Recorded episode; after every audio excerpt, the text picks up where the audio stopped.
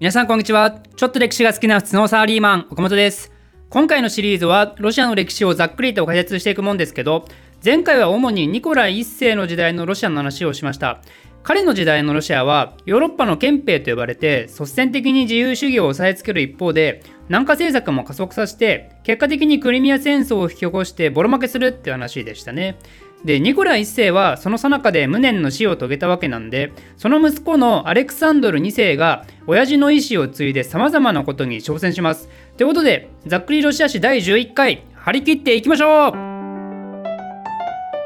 えー、アレクサンドル2世がツアーリになった時彼には2つの使命がありましたね。1つはクリミア戦争の敗北を受けてロシアをしっかりと強くさせていくこと。2つ目が父親が失敗した南下政策を成功に導くこと、まあ、よく言えば親父の意思を継ぐ。悪く言えば親父の尻拭いなのかもですがこれ2つ目のゴールを達成するためには1つ目をまずしないといけないわけなんでつまりロシアに一大改革を起こしてロシアが強くなったらまた南に向かうのであると。そのアレクサンドル2世が行った一大改革のことをそのまま大改革と言います。ちなみにこのパターンもツアーリっていう君主が主体となって近代化を目指したってことなんでこれも典型的な上からの近代化ですね。国が強くなるってのはすなわちどういうことかというとシンプルに言えば経済力と軍事力金と暴力です。これらを強くするためにアレクサンドル2世が考えたこと。それは濃度っていうシステムが全部悪いってことだったんですね。ここで当時のロシア社会の状況について簡単に説明をすると19世紀中頃のロシアは人口が約6000万人そのうち約100万人が貴族上位1.7%しか貴族ではないわけですね。でじゃあ濃度っていうのはどれぐらいいたかっていうとなんと2250万人全国民の3分の1以上が濃度だったわけですよ。でしかも貴族100万人のうち濃度を所有するような有力貴族でいうとこれはたった9万人程度しかいなかったみたいなんでロシアの国内は上位0.15%の人たちによって3分の1が文字通り支配されていたんですね。他の国と比べてロシアの能動性がどれだけすごいのかっていうのはちょっと数字わからないんで何とも言えないですがロシアが問題だったのはこれ19世紀までずっとこの状態だったことですよ。濃度っていうのはその所有者の領主の土地を頑張って耕してそしてその収穫物から税金を払っていた人たちですよね。でひいてはその税金がさらに国の中央に集められてロシアっていう国が成立してるんで長年ロシアのツアリズムを支えていたのがまさに濃度制であったっていうわけですよ。でもこの濃度たちは土地に縛り付けられているんで移動の自由がない。外の国は自由主義経済が発達して商人が世界各地飛び回っていたり産業革命によって都市に労働者が集まってさまざまな工業製品を生産している時代にそういうことをしている時代にまだ人口の大半を畑に鎖につないでるのか君の国はと。それはロシアが更新的と言われても過言ではないですね。でしかもロシアが南下政策だって言ってオスマンと戦争しようとしたところで徴兵しようとしても人が集まらないと。だって畑に鎖つながれてるから。ということで、アレクサンドル2世は、このノードシステムを諸悪の根源として、えー、すべてのノードを解放してしまえということで、ノード解放令っていうものをついに実施します。それが1861年、いいやろい、もう濃度はって。濃度制なんてもういいやろいってね、1861年ね。まあ、ただ、これはもちろん濃度を所有する貴族たちからは大反発を食らいますんでね、ロシアの国っていうのはもっと大きな視点で言えば、濃度制ぶっ壊して産業革命を開始して、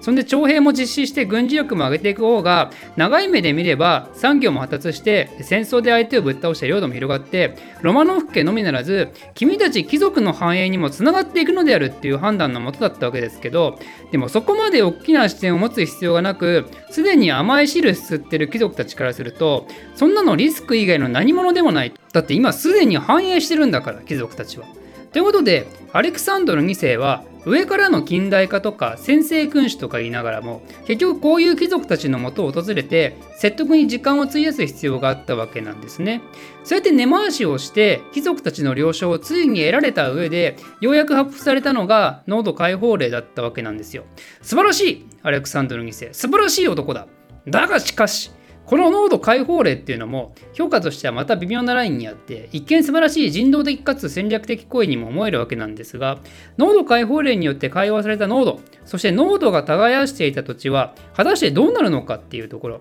それは貴族に対して濃度を解放するから土地そのまま彼らにあげてねなんて言えるはずもないし濃度たちに対しても君たち解放したから好きにしていいよ。あちなみにもうこの畑高いの禁止食べ物がない知りません！なんてことも言えないわけでなんでその耕作地の一部を国が買い取ってそんで濃度たちに対してはその土地をローンで貸し付けたんですよ。濃度にはローンを返済すればその土地をやると。ただし年利6%の49年ローン。地獄ですねこれは。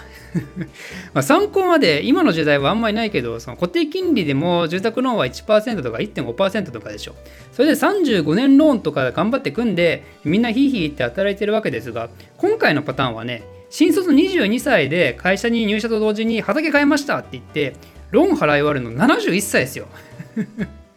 でしかもその土地代も条件次第であったんでしょうけど普通にめちゃ高くてそんなんだからもちろん濃度の人たちは自分の土地なんて持つのは夢のまた夢なんですよ。なんで現実的には個人ではなく農民共同体が土地の購入に対しての交渉窓口となってほとんどの農民は土地をもらえるほどにお金を稼ぐことはできずにいつまでも共同体でもって土地を管理するっていう体制になります。この共同体のことをミールと呼びますね。なんで濃度解放令はすぐに自作能を創出して人々の暮らしに余裕を与えたなんてことはなくて自由民となりながらも地獄のローンにピーピー言ってる生活だったわけですよ。ということで濃度解放令自体は近代化のための即効性は特になく効果としては不十分ではあったんですけどでも近代化に向けた土台としてねまず形からでも濃度性をぶっ壊したっていうのはロシア資本主義化のための第一歩っていうことでは、まあ、立派な決断だったと個人的には思います。で濃度解放例以外のところの火薬でいうと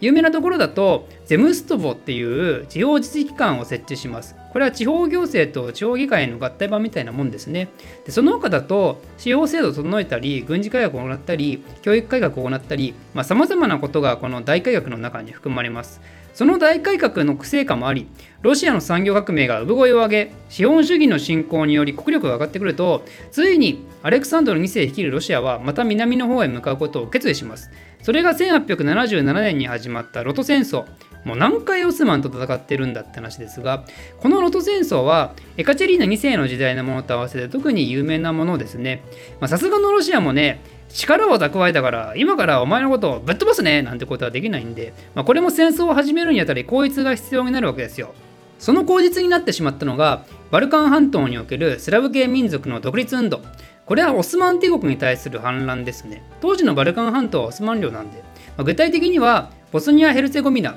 ブルガリア、セルビア、モンテネグロなんかです。で、ロシアは我々はスラブ系民族の名手である。スラブ人を悪しきイスラム勢力から守れってことで、この戦争に参入してオスマンに宣戦布告をすることになります。ロシアはアレクサンドル2世の大改革の会があってか、この戦争には勝利して、講和条約であるサンステファノ条約によってスラブ系国家たちの独立を果たしたんですけど、すなわち、ロシアの言うことを聞く国がバルカン半島に誕生して、これによって南下政策がついに花開いたのであると思った矢先ではあるんですが、イギリスの中心の他の列強たちがですね、こんなことを言い出したんですよ。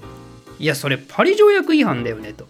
パリ条約っていうのは、クリミア戦争の時の講和条約ですけど、このパリ条約では、オスマン帝国の領土を尊重しましょうねってことが明言されてるんですよ。でもロシアはスラブ人を守りたいっていう気持ちが強すぎて、バルカン半島のいざこざに介入してで、そいつらを独立させてしまったと。ロシアさん、あなたもしかして嘘つきなんですか？ってことで、まあ、結局ロシアはまた他の列強によって干渉を受けてしまうわけですよ。イギリスの他にもオーストリアも強くロシアに反発をしています。地政学的にバルカン半島にロシアが来られると一番困るのはオーストリアだからね。まあ、ただロシアももう鼻息荒いですからね。罠に捕まったイノシシみたいなもんですから、そんなのにリズメしようとしても逆にさらなる大きな戦争になりかねないんで、ちょっと皆さん冷静になりましょうか？ってことで、とある人物が名乗りを上げて場を収めようとします。その人物は誰かっていうと、ドイツ帝国の鉄血大将ビスマルクです。ビスマルクが、俺の国はバルカン半島に野心ないし、一番フェアに判断できるよって言って、まあ、それを公正な仲介人とかよく言いますけどね、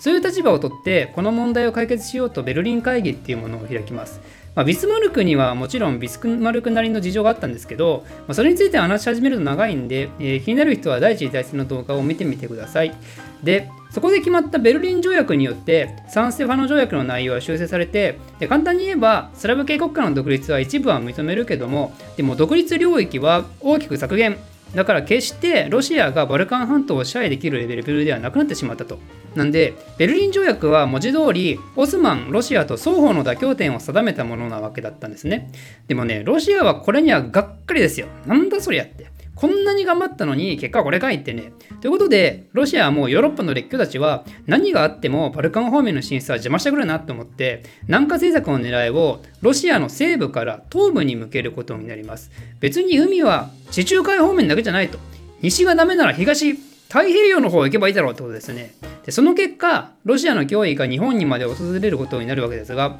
あ、その話はまた次回にするとして、こうしてアレクサンドロ2世をまた、一応成果は出しつつも、腑に落ちない状態が続き、そしてついに1881年に大きな悲劇に見舞われることになります。それは何かというと、まさかの暗殺。犯人はナロドニキって呼ばれる反体制運動の超強硬派ですね、まあ、この人たちは資本主義を経営しなくたってミールを基盤とした全員平等な社会主義社会が作れると信じてさまざまなミールを訪れては農民たちにツアーリだと訴えてたんですけどあまりそこまで支持が得られなくて絶望した一部がテロリスト化して直接暴力的手段に訴えるようになったんですよ。でその最悪の結果となってしまったのがアレクサンドル2世の暗殺です。アレクサンドル2世せっかく濃度を改良したり民衆への歩み寄りを始めていたのにね。まあでもそういう上からの改革がナロドニキたちをさらに刺激したっていうのもありますけどね。